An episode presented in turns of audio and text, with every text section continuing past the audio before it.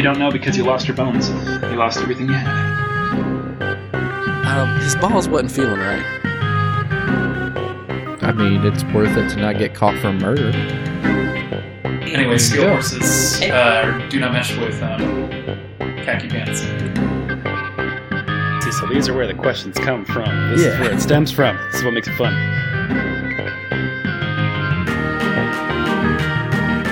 Welcome back to Creepy Campfire, your source for all things strange, the unexplainable, the infamous, and the mysterious. Here are your hosts, Jordan and Ryan. Hi, everybody. It's me, Ryan, here with the Creepy Campfire podcast. It's just going to be me this week, and it's going to be a super short episode.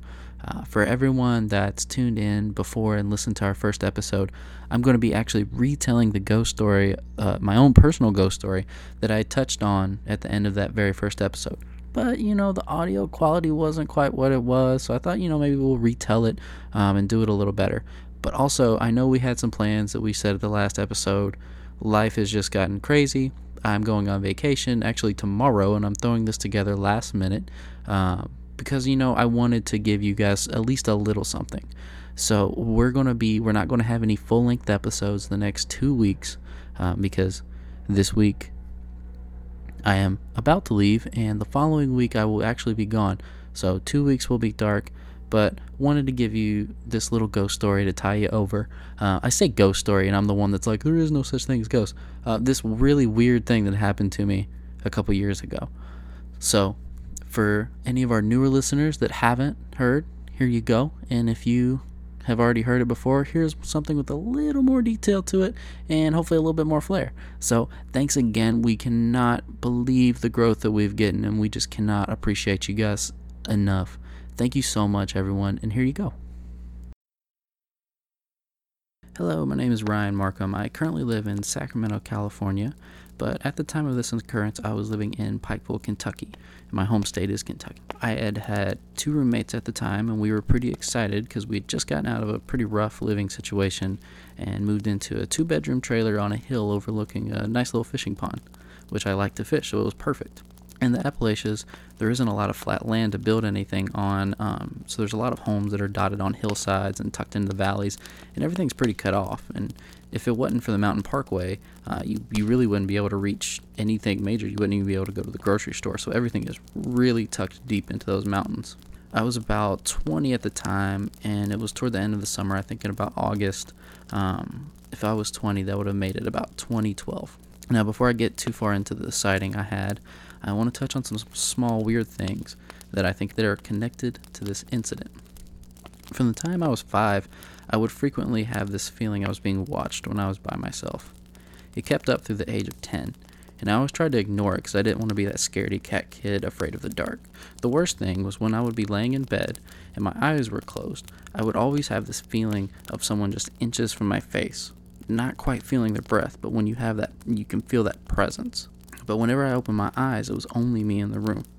Sometimes the feeling was so intense I wasn't even brave enough to open my eyes, and I just tried to pretend nothing was there and go to sleep. I would occasionally think I heard someone walking up the stairs to my room, but again, no one would be there every time I checked.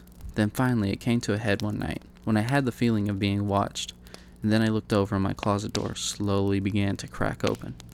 I was tired of being scared all the time, and I finally shouted at the closet, If you're going to do something, then do it. If not, then leave me alone. Then suddenly the door slammed shut, and I was left sitting in bed in disbelief. I thought for sure my dad would come running up the stairs between me shouting and the door slamming, but they didn't hear a thing. And I asked my dad if he had heard me yelling in, in my sleep the night before, and he said no, he didn't hear a thing at all. So then for 10 more years, I didn't really have any problems after I confronted it, other than the occasional weird feeling here and there. Now let's flash forward. Now we're back to our happy trailer by the fishing pond. There were three of us living in this two bedroom trailer, so I shared a room with one of the guys. We also had our pet leopard gecko in the corner of the room with his red heat lamp that was always on. I went to bed as normal, about an hour after my roommate passed out because he could never stay up past 9. Nothing out of the ordinary really happened that day, it was pretty typical. Hours after falling asleep, I woke. But I'm a light sleeper and I wake up multiple times almost every night. Because it happens so much, I try not to move a lot and I keep my eyes closed, so hopefully I don't stir too much and I can fall back to sleep fairly quickly. This time, however, I begin to feel a heavy pressure right at my belt line, a few inches below my belly button. It caught me off guard because that's never happened. I would only ever have a feeling, but I would never have a physical reaction. And after it didn't go away for a few moments, I opened my eyes to a sight that would never leave me. There, in the soft red glow of the heat lamp, I saw a woman's arm about six inches above where the feeling of pressure was, not touching me. It was extremely white, with almost a blue lining around the edges. It looked like a woman's arm due to how thin it was, the smooth skin and not a single hair on it. And I could see only from just past the elbow down. It was like the view you'd have if you were sitting inside some huge bag and someone reached their arm in and that was all you could see. I was terrified, and I glanced over at my roommate who was still sleeping, but I was trying not to move or be obvious because I didn't want to alert the arm or the creature that it belonged to that I was awake and aware. When I could see it was just me by myself, I reacted how I did when I was a child because I did not want to show fear um, and I wanted to confront it. So I clenched my fist and swung as hard as I could, but missed the arm. It slipped away almost like it was pulling its arm out of that bag I was referring to. After my attempted attack, I sat up, trying to rationalize what had just happened. Just as I thought it could have been just maybe remnants from a dream that I didn't fully awake from. I look over at our le- leopard gecko tank and see the, that the heat lamp begins to slowly fade on and off, on and off.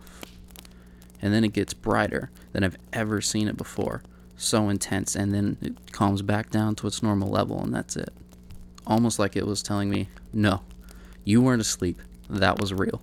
So Sufficiently frightened, I took off out of the room and went into the living room to call my girlfriend, who's now my wife, and told her everything that had happened, and she immediately began praying over me. She was praying for my protection, for our home, and praying for protection of my roommates. It was the first time I'd ever been prayed over.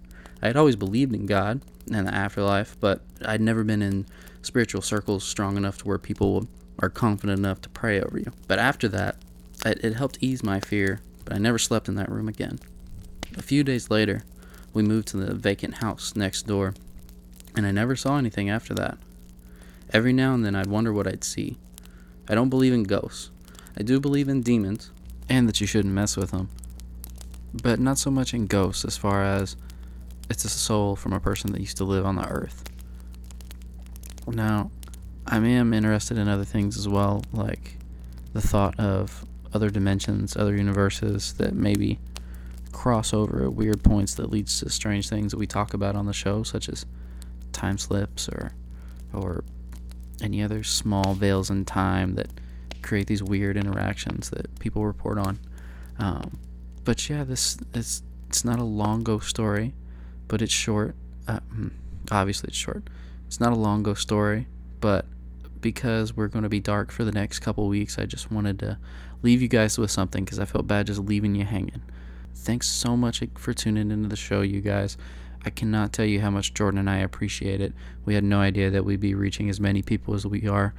So we just ask if you're enjoying the show, just please, t- uh, and if you're listening to us on uh, Apple Podcasts, just take a second, give us a quick rating and review, so that way other people that are interested in the show can really see what it's about and see why you guys are enjoying the show. Again, we thank you so much. We've nearly hit every state in the U.S. We're we're cool now because Japan's listening to us, so that's what's up. Um, and I just wanted to give. I know we I had touched on this story a little bit in our very first episode, uh, but the audio quality isn't quite what it is now. And I just thought, you know, we'll revisit it and give you guys a little something extra. So until next time, campers, remember, we love you. We appreciate you. Like us, share us, subscribe to us, rate us, review us and we'll see you next time on the Creepy Campfire Podcast. Stay toasty.